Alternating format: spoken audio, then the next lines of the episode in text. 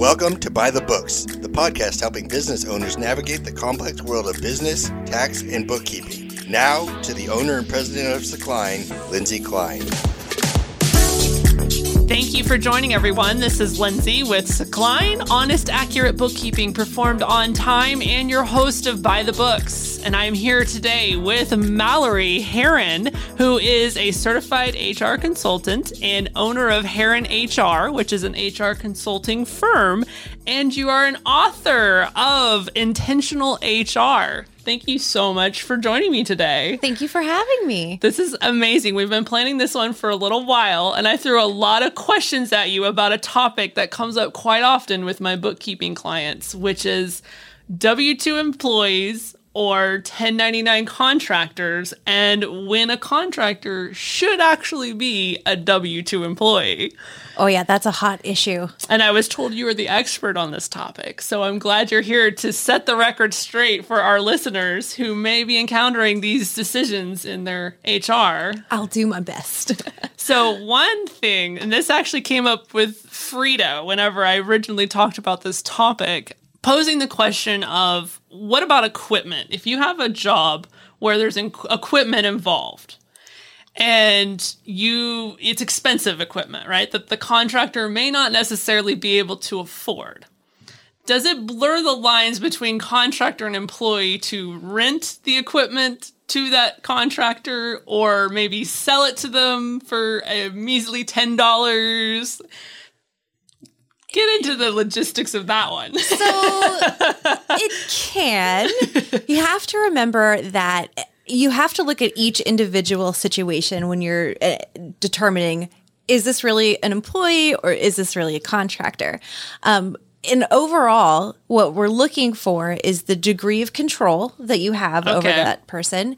Um, and we're looking at that in three aspects. So behavioral control, financial control, and we're also going to look at the type of relationship. So typically, and we can dive a little further into that too. But typically, when it comes to a contractor, they're going to come to that job as an expert with their own equipment. And it okay. falls into that financial control category because they have to be, uh, have the ability to incur profit and loss. Typically, that's going to come with they have invested in tools and equipment, uh, programs, software, whatever, right? And because they are offering their services out in the market, they might not always be able to make a profit after they have incurred the expenses for their equipment and tools and programs. Um, if you have, let's say, a particular piece of machinery or equipment that doesn't, they don't have, they could still be a contractor. Could they? Okay. Depending on the other factors. Okay. Um. So as if you were, because who is the the the agency? I know the IRS could get involved here. Mm-hmm. Is there anything besides the Department of Labor, yes. or who would be looking at this to say no? This is actually a W 2 employee, not a contractor. So you're going to have the IRS, the Department okay. of Labor, and the individual states. Okay. And sometimes they're going to have regulations that are a little bit different than what the IRS or um, the DOL say. So you could have the IRS standards and then also state standards and then potentially Department of Labor standards that could possibly be different. Right. Now, generally speaking, the DOL and the IRS are very aligned, right? So with the um, DOL, we're talking uh, FLSA, right? Um, but I think the best example as far as like when a state is going to be like a little more protective of, you know, that should be an employee, think of states like California, where they are really employee friendly and want to make sure that you are not skirting your obligations as an employer by misclassifying. I mean, that's the intent all around with the IRS and the DOL as well. But um, here in Texas, you know, you, you can look up on uh, the Texas Workforce Commission site and see different items regarding, you know, should it be an employee or a contractor.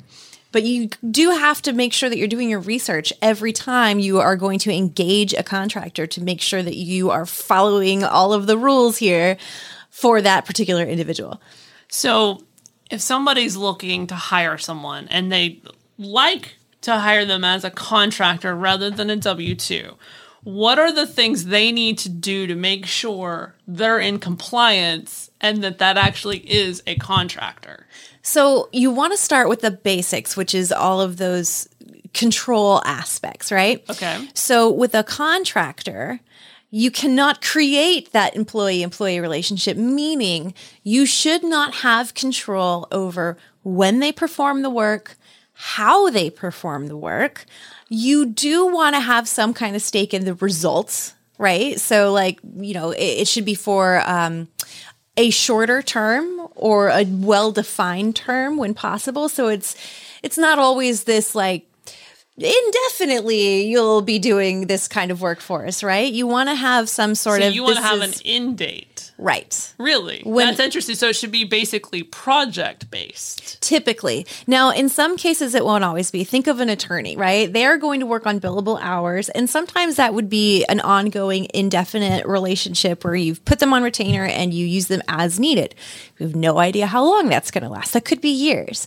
But as a company, like, and let's say you need someone to come in and set up your IT infrastructure, but you don't need to hire an employee to do that. It's a one time event and that's it. So you want to get a contractor. You would lay out the scope of that project for them and you would typically say, you know, over a six month time period, over a three month time period. That can be a little fluid. You can always extend the contract if you need to. You want to make sure you're lining those terms out in that agreement. Um, but it is more of a temporary situation. So you don't want to have control over when and how and what tools and equipment they use generally. Um, you don't want to have uh, them reporting into you all of the time either. You're not supposed to be supervising their work. Okay. That's really important. And I think that's where people miss the mark a lot of the time.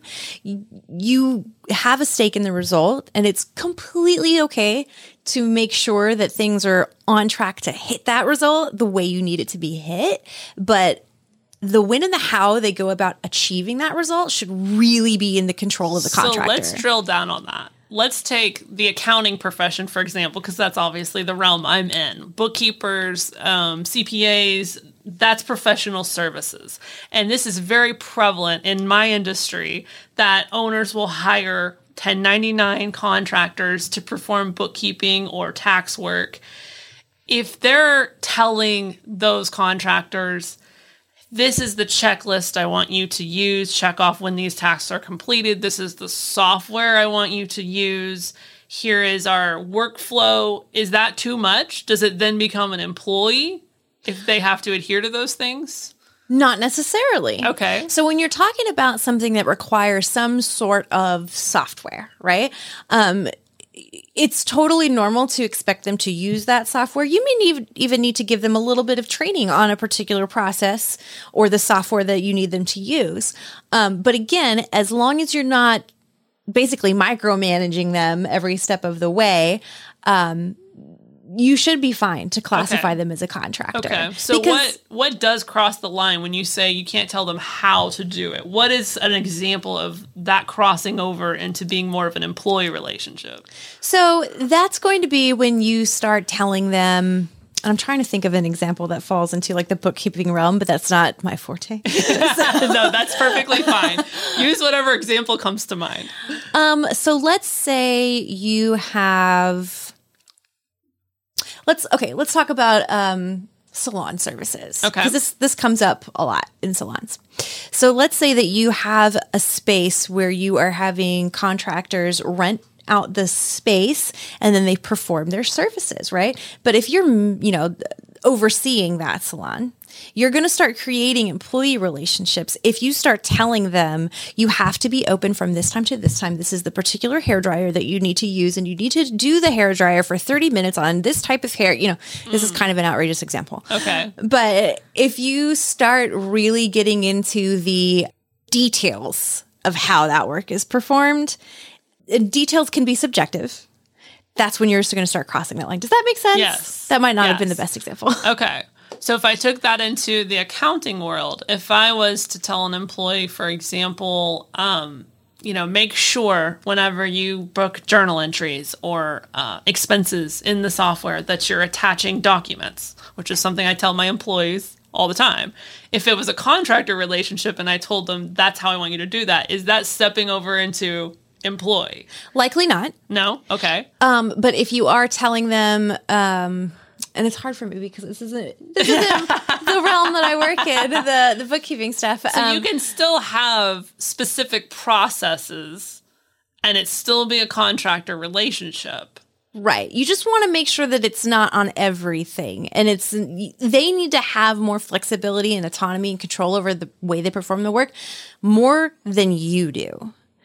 If you have significant control over that, um, or if it's going to be like a major, huge deal where, let's say it was an employee and they didn't follow that process, where you, if it's that critical that you would need to discipline them for that, that's probably not a process that you should have control over when it comes to a contractor. Does that make sense? Yes. Okay. Yes.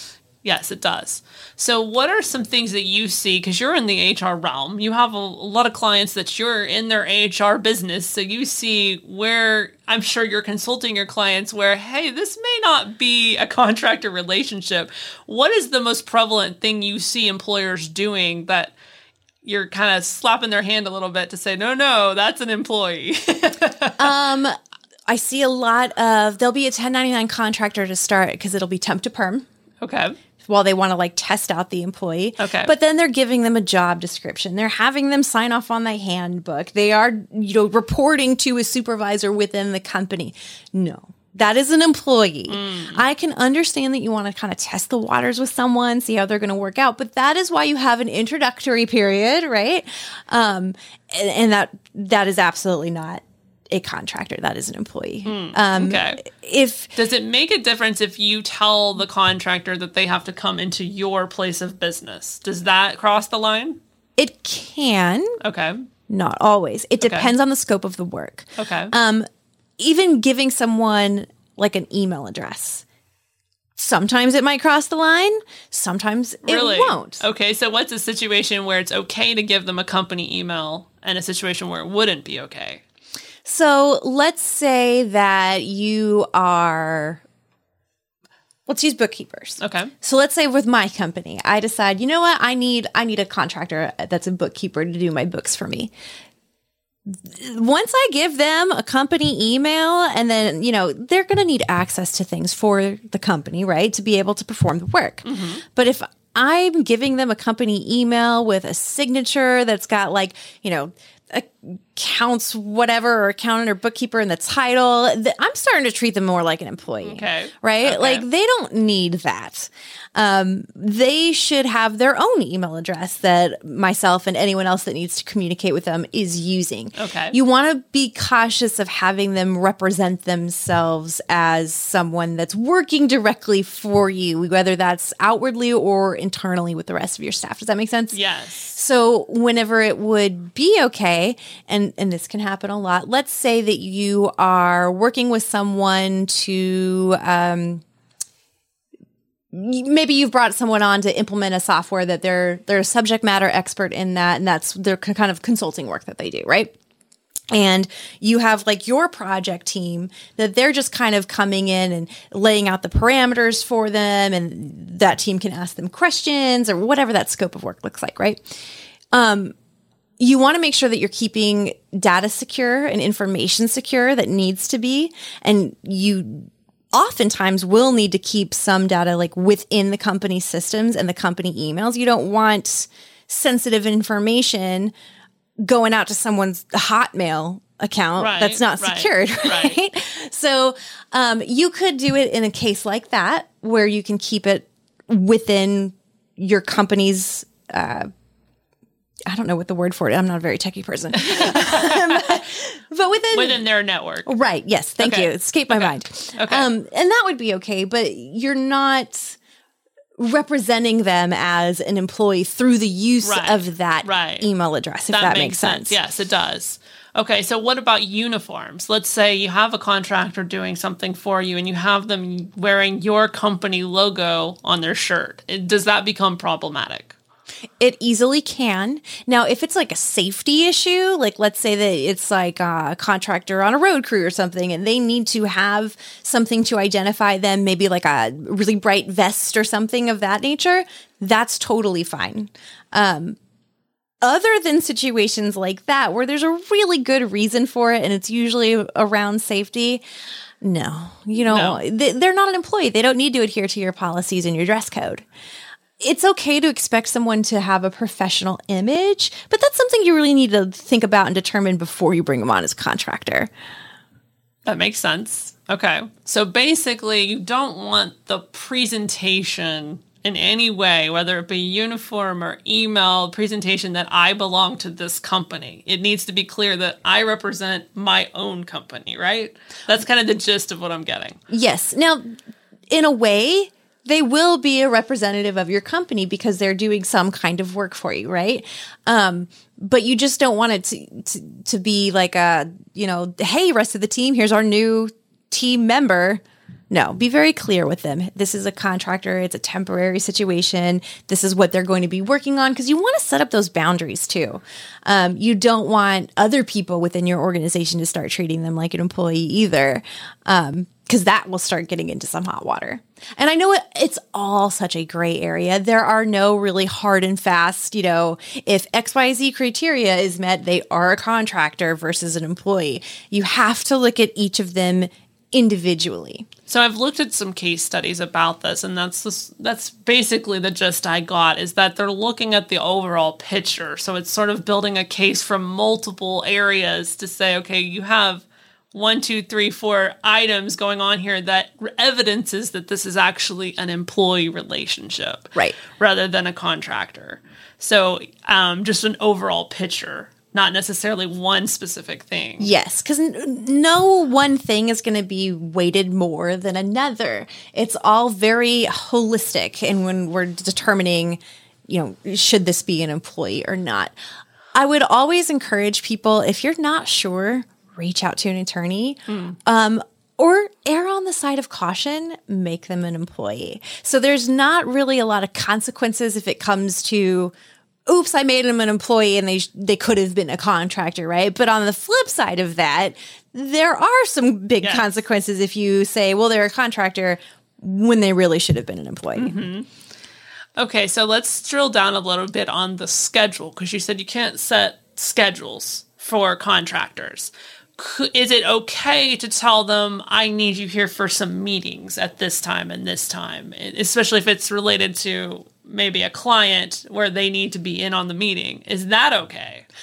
Yes, but you have to be aware that they still need to have the ability to work with other clients and provide their services to others. So they're not necessarily at your beck and call.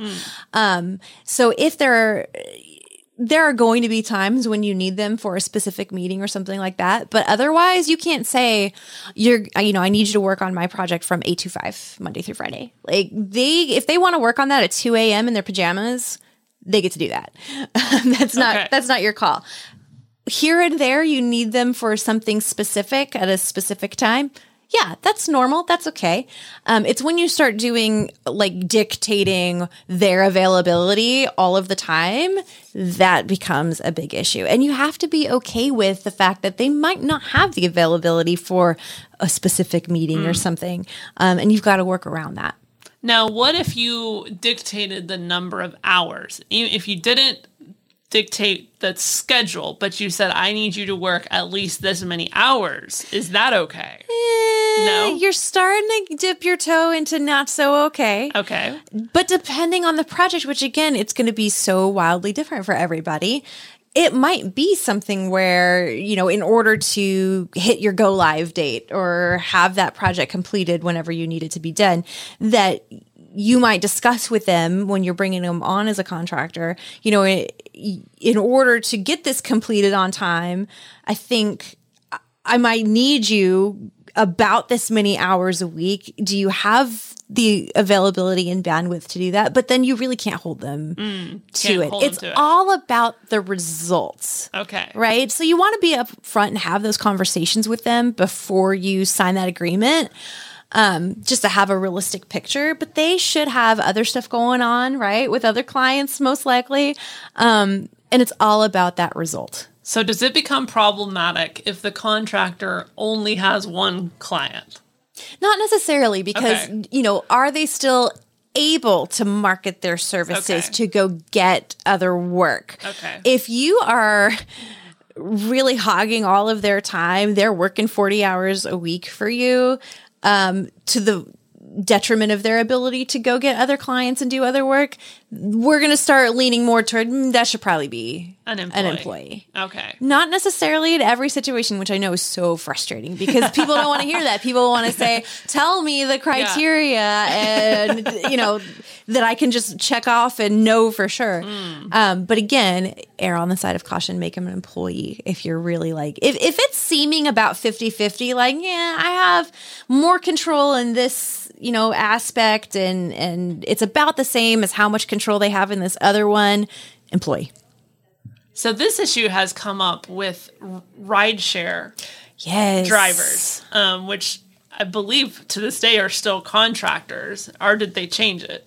I never heard the results of that, but I knew this was a big court case. Yeah, and in California, I think there was like what a twenty million dollar settlement in recent years. I Was it? think it, okay, so I wasn't sure whatever res- came about from that. So where do you stand on is the rideshare driver a contractor or an employee? I can't remember if they ended up being. I apologize. Um, you know, ten ninety nines or not. I think it was just at first said that no, they were employees, and then it was reversed. I can't remember. It's it's been a minute, and then you know, COVID happened, so it's all been COVID regulations. Um, personally, I could see it going both ways. You know, if a if a rideshare driver is able to, you know, yeah, they use the app, so they use that software, but if they are able to, you know, pick up work here and there whenever they want it, they can decline work. If they've got that kind of ability and autonomy and they don't, you know, they're not necessarily having to adhere to a handbook and all of these policies with mm-hmm. the way in which they provide that ride, then yeah, they're a contractor. If we start saying, okay, but you need to abide by XYZ policies and you have to pick up, you know, so many rides per hour or whatever, you know, you're exercising more control there. That needs to be an employee. They need to be offered benefits. You need to start, you know, making sure you're good on the tax obligations, all that stuff. Mm. So it's I've never been a rideshare driver, so it's hard for me to say I don't really use them. Um, I and and honestly, I think that whenever you can, now I know that there's a cost savings when you have a contractor, right? And it might be something temporary. You don't need to hire someone full time for, it, right? Um, and there are a lot of cases where it makes sense. However, when you have the ability to make that person an employee, I would say go that direction. And I know it's expensive to have employees. Well, let's talk about let's say you hired someone as a contractor that should have been an employee and how what are the negative ramifications that can happen from doing that? Oh gosh. Okay, so um, taxes that will be owed uh, going back to the beginning of that relationship, right?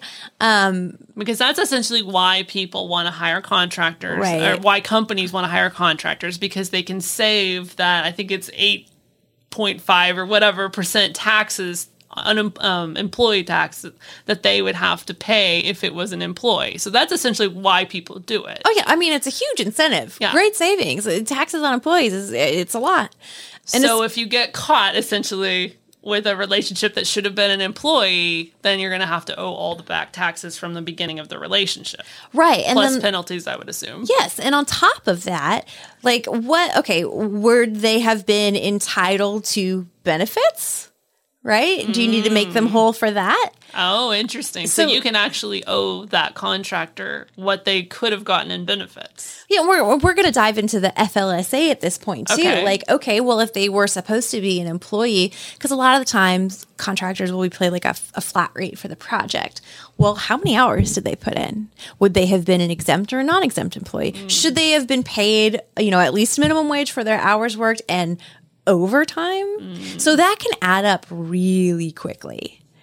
So if let's say you get into some litigation with someone because you know they should have been an employee yeah they're they're going to look at a lot of things like what should they have been entitled to mm. that they didn't have workers comp that's one of those things so were they injured performing that work and they should have been employees should that have been covered by your work comp ah. policy so this could get very costly very a lot more expensive than it would have been just to do it right the first time. Yes. and and I always encourage clients to think about this why are you considering contractor status?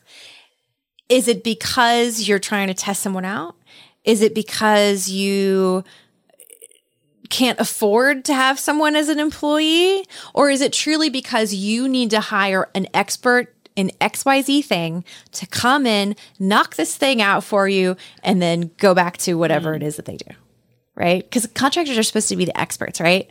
Um, you're not supposed to be giving them a lot of training mm. on how to do something. Mm. That's another area where you have behavioral control and things like that.